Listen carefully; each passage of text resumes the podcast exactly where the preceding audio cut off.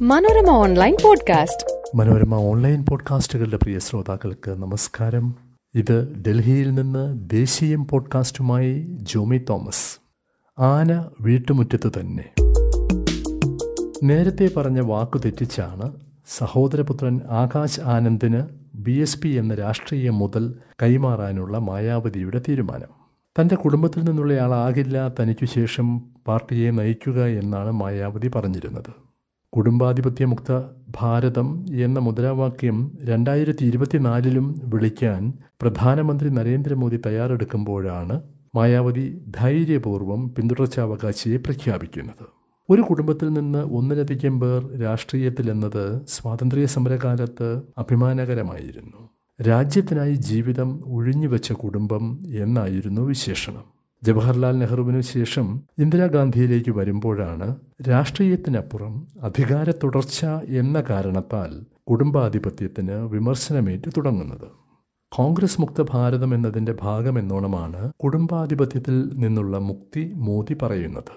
ഒൻപത് വർഷത്തിലേറെയായി രാജ്യഭരണം തന്റെ കൈപ്പിടിയിലായിട്ടും മോദി കുടുംബാധിപത്യം വിഷയമാക്കുമ്പോൾ കോൺഗ്രസിന്റെ നേതൃകുടുംബത്തിനപ്പുറം രാജ്യവ്യാപകമായി കണ്ണെത്തുന്നു. ഒരു കുടുംബത്തിൽ നിന്ന് ഒരേ സമയം ഒന്നിലധികം പേരോ ഒരാൾക്കു ശേഷം മറ്റൊരാളോ ജനപ്രതിനിധിയാകുന്നത് പ്രാദേശിക കുടുംബാധിപത്യമാണ്. അക്കാര്യത്തിൽ രണ്ടായിരത്തി നാല് മുതൽ രണ്ടായിരത്തി പതിനാല് വരെ മൂന്ന് ലോകസഭകളിൽ നിന്ന് ഗവേഷകർ കൂട്ടിയെടുത്തതിൽ ബി ജെ പിയുടെയും കോൺഗ്രസിന്റെയും മാത്രം കണക്കുകൾ എടുത്തു പറയാം. രണ്ടായിരത്തി നാലിൽ കോൺഗ്രസിന്റെ എം പിമാരിൽ മുപ്പത്തിയേഴ് ദശാംശം ആറ് ഒന്ന് ശതമാനം പേർ കുടുംബക്കാരായിരുന്നു.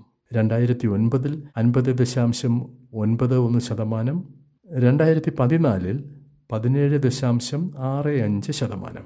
ബി ജെ പി രണ്ടായിരത്തി നാലിൽ പതിനെട്ട് ദശാംശം മൂന്ന് അഞ്ച് ശതമാനം രണ്ടായിരത്തി ഒൻപതിൽ പതിമൂന്ന് ദശാംശം മൂന്ന് മൂന്ന് ശതമാനം രണ്ടായിരത്തി പതിനാലിൽ മുപ്പത്തിയഞ്ച് ദശാംശം രണ്ട് ഒൻപത് ശതമാനം.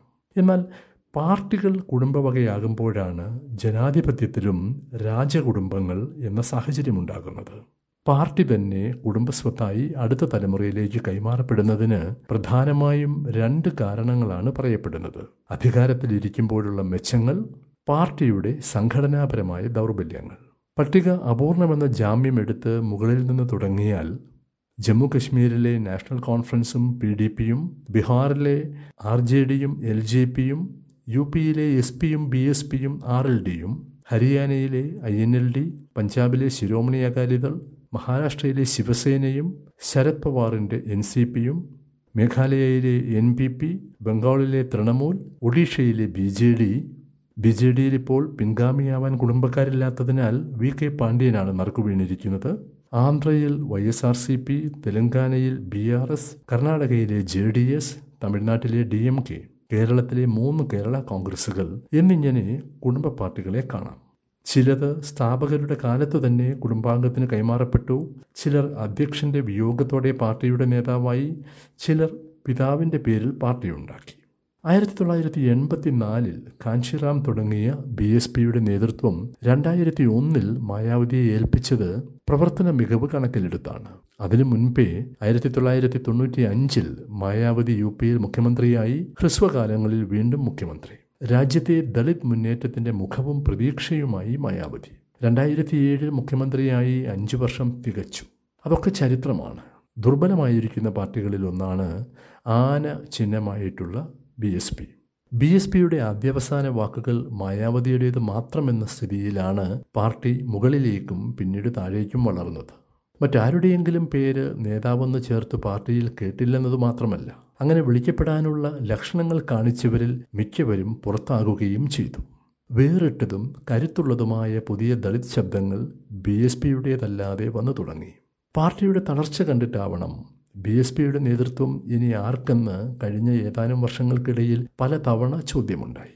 ആരോഗ്യവാനായിരുന്നപ്പോഴല്ല രോഗമായി അവശതയിലായപ്പോഴാണ് കാഞ്ചിറാം നേതൃത്വം തന്നെ ഏൽപ്പിച്ചത്. തനിക്ക് നല്ല ആരോഗ്യമുണ്ട്. അതുകൊണ്ട് തന്നെ ഇപ്പോൾ പിൻഗാമിയെ പ്രഖ്യാപിക്കേണ്ടതില്ല. തന്റെ ആരോഗ്യം മോശമാകുമ്പോൾ പിൻഗാമിയെ പറയാം എന്നിങ്ങനെയായിരുന്നു മായാവതിയുടെ മറുപടി. അറുപത്തിയേഴ് വയസ്സ് മാത്രമുള്ള മായാവതിക്ക് ആരോഗ്യ പ്രശ്നങ്ങളുള്ളതായ റിപ്പോർട്ടുകളില്ല. എന്നാൽ മുപ്പത്തി ഒൻപത് വയസ്സ് മാത്രമുള്ള പാർട്ടിയുടെ ആരോഗ്യം മോശമായിക്കൊണ്ടേയിരിക്കുന്നു. അത് ഏറ്റവും ഒടുവിൽ പ്രകടമായത് മധ്യപ്രദേശിലും രാജസ്ഥാനിലും ഛത്തീസ്ഗഡിലുമാണ്. മൂന്നിടത്തും പാർട്ടിയുടെ വോട്ട് ശതമാനത്തിൽ കാര്യമായ കുറവുണ്ടായി. ഇപ്പോൾ നിയമസഭാ തെരഞ്ഞെടുപ്പുകളുടെ ഫലം വന്ന ശേഷം സംഘടനാപരമായ പ്രഖ്യാപനം ആദ്യം നടത്തിയത് ബി എസ് പി ആണ് ഫലം പാഠമാക്കിയുള്ള ആ തീരുമാനത്തിന് അടുത്ത പൊതു തിരഞ്ഞെടുപ്പ് അടിയന്തര കാരണമാണ്. ഏറ്റവും ചെറുപ്പക്കാരനായ ദേശീയ നേതാവെന്ന് ഇരുപത്തിയെട്ടുകാരനായ ആകാശാനന്ദനെ വിളിക്കാം. ലണ്ടനിൽ നിന്ന് എം ബി എ പഠിച്ച രണ്ടായിരത്തി പതിനേഴ് മുതൽ പാർട്ടിയിലുള്ള ദേശീയ ഏകോപനത്തിന്റെ ചുമതലയുള്ള ആകാശിന് നേതാവാകാൻ തക്ക പ്രാപ്തിയായോ എന്ന ചോദ്യമുണ്ട്. ഏക നേതാവ് മാത്രമുള്ള പാർട്ടികളുടെ കാര്യത്തിൽ അടുത്ത നേതാവിനെ ആലോചിക്കുമ്പോൾ എളുപ്പത്തിൽ മനസ്സിൽ വരിക കുടുംബത്തിലുള്ളവരുടെ പേരാണ് എന്നതിനെ സ്വാഭാവികമെന്നേ പറയാനാവൂ. പാർട്ടിയിലേക്ക് ചെറുപ്പക്കാരെ ആകർഷിക്കാൻ മറ്റ് ദളിത് രാഷ്ട്രീയ ശബ്ദങ്ങൾക്ക് പുതിയ ഭാഷയിൽ ബദലുയർത്താൻ ഒക്കെ ആകാശിന് സാധിക്കുമെന്ന് മായാവതി വിശ്വസിക്കുന്നുവെന്ന് കരുതണം. നേതാവിന്റെ രക്തബന്ധു എന്നതിൽ തുടർച്ചയുടെ നല്ലവശം കാണുന്നവരുടെയും ബന്ധുത്വം നോക്കാതെ ആശയങ്ങളോട് ആഭിമുഖ്യം കാണിക്കുന്നവരുടെയും പിന്തുണയാവാം മായാവതി പ്രതീക്ഷിക്കുന്നത്. ഒരു കാലത്ത് ജനാധിപത്യത്തിലെ അത്ഭുതം എന്ന് വിശേഷിപ്പിക്കപ്പെട്ട മായാവതി ഇനി ആകാശ് എന്ന് പറഞ്ഞപ്പോൾ എടുത്തു പറയത്തക്ക എതിർ ശബ്ദങ്ങൾ ഉണ്ടായിട്ടുമില്ല. മനോരമ ഓൺലൈൻ പോഡ്കാസ്റ്റിൽ അടുത്തയാഴ്ച മറ്റൊരു വിഷയവുമായി വരും വരെ നമസ്കാരം. Manorama online podcast.